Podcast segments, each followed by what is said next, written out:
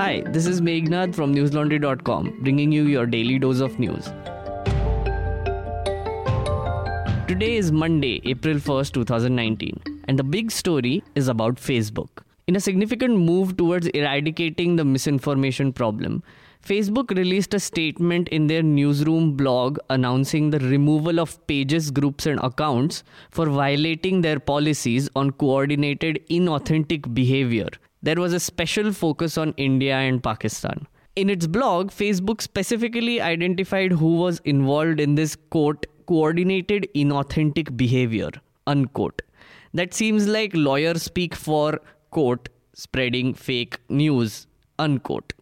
Maybe. They've openly named the IT cell of the Indian National Congress and mentioned that 687 Facebook pages connected to them were removed. Another highlight of this report is the direct mention of IT firm Silvertouch, for whom 15 Facebook pages, groups, and accounts were removed. Silvertouch is a known Ahmedabad based IT firm with connections to the Bharatiya Janata Party. The interesting bit is that BJP hasn't been directly named by Facebook in the blog post. Fascinating stuff indeed, especially with Facebook's algorithm now identifying behavioral traits, things just got way more fascinating. We have a detailed story for you on this on newslaundry.com.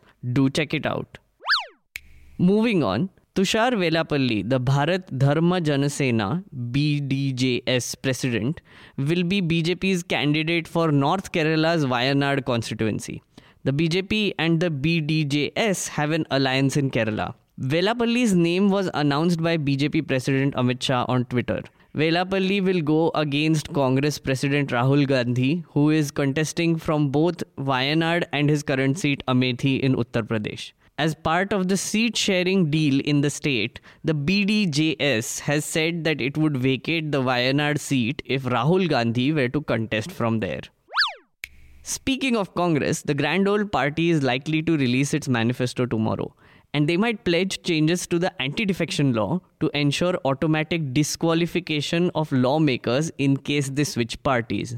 This is apart from promises such as a minimum income guarantee for the poor and various agrarian and indirect tax changes. People with direct knowledge of the matter said that in its draft manifesto, Congress has proposed that a Speaker of an assembly should no longer have the authority to disqualify defectors. This is probably because the Congress has lost 9 of its 19 legislators to the Telangana Rashtra Samiti. TRS since December 2018 state elections. Meanwhile, Congress said that the left should withdraw its candidate from Wayanad in Kerala as Rahul Gandhi will be contesting from the constituency. The decision by Congress to field Gandhi from Wayanad has left the Communist Party of India Marxist fuming. They have dubbed the move as Congress's fight, quote, against the left in Kerala, unquote.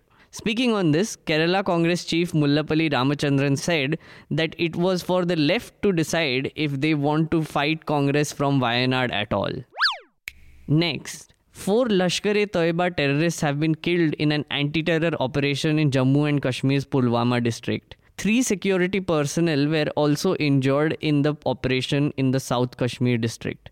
Police sources said the injured soldiers have been evacuated to the hospital and their condition is stated to be out of danger. The overnight operation was launched by security personnel following a specific information about the presence of terrorists in the Lassipora area. As forces zeroed in the cordon, they came under firing from hiding terrorists. In the ensuing encounter, all the four terrorists were killed. Four rifles and ammunition have been recovered from the site of the encounter. Next, at least 25 people were killed and 400 injured as a massive rainstorm hit several villages in our neighboring country of Nepal. The storm hit many villages in Bara and Parsa districts on Sunday evening, both of which are in South Nepal. While 24 people were killed in Bara district, which is 128 kilometers south of Kathmandu, one person is said to have died in Parsa district. The National Emergency Operations Center said the injured are undergoing treatment at various health facilities. It's time for a Brexit update. British MPs will attempt to chart a new Brexit path on Monday after rejecting Prime Minister Theresa May's Brexit deal for the third time, leaving her strategy in tatters and the country in a limbo. With less than two weeks to go until the day Britain risks crashing out of the European Union entirely, MPs will hold a series of votes to try and find a majority backed plan to end the current crisis. The government must now make a new request to the European Union at an extraordinary summit on 10th April or leave the bloc without a deal on 12th April with potentially chaotic economic consequences. A longer delay beyond 22nd May would have the bizarre consequence of Britain having to hold European Parliament elections like other member states. Parliament seized the initiative for one day last week but failed to unite around a single option that could replace May's deal. What will happen next? Will the British ever agree on anything? Will the EU finally say enough and tell Britain to politely bugger off? Find out next time in our brand new improv style political satire. Whose deal is it anyway? Launching April 1st, 2020.